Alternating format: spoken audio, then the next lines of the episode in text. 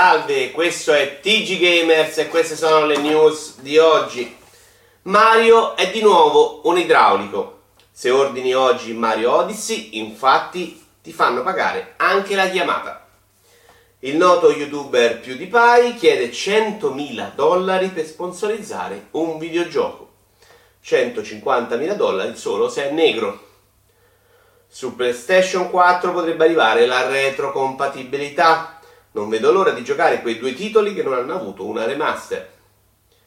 È morto l'ex CEO di GameStop, oppure l'hanno riportato indietro per prendere quello nuovo.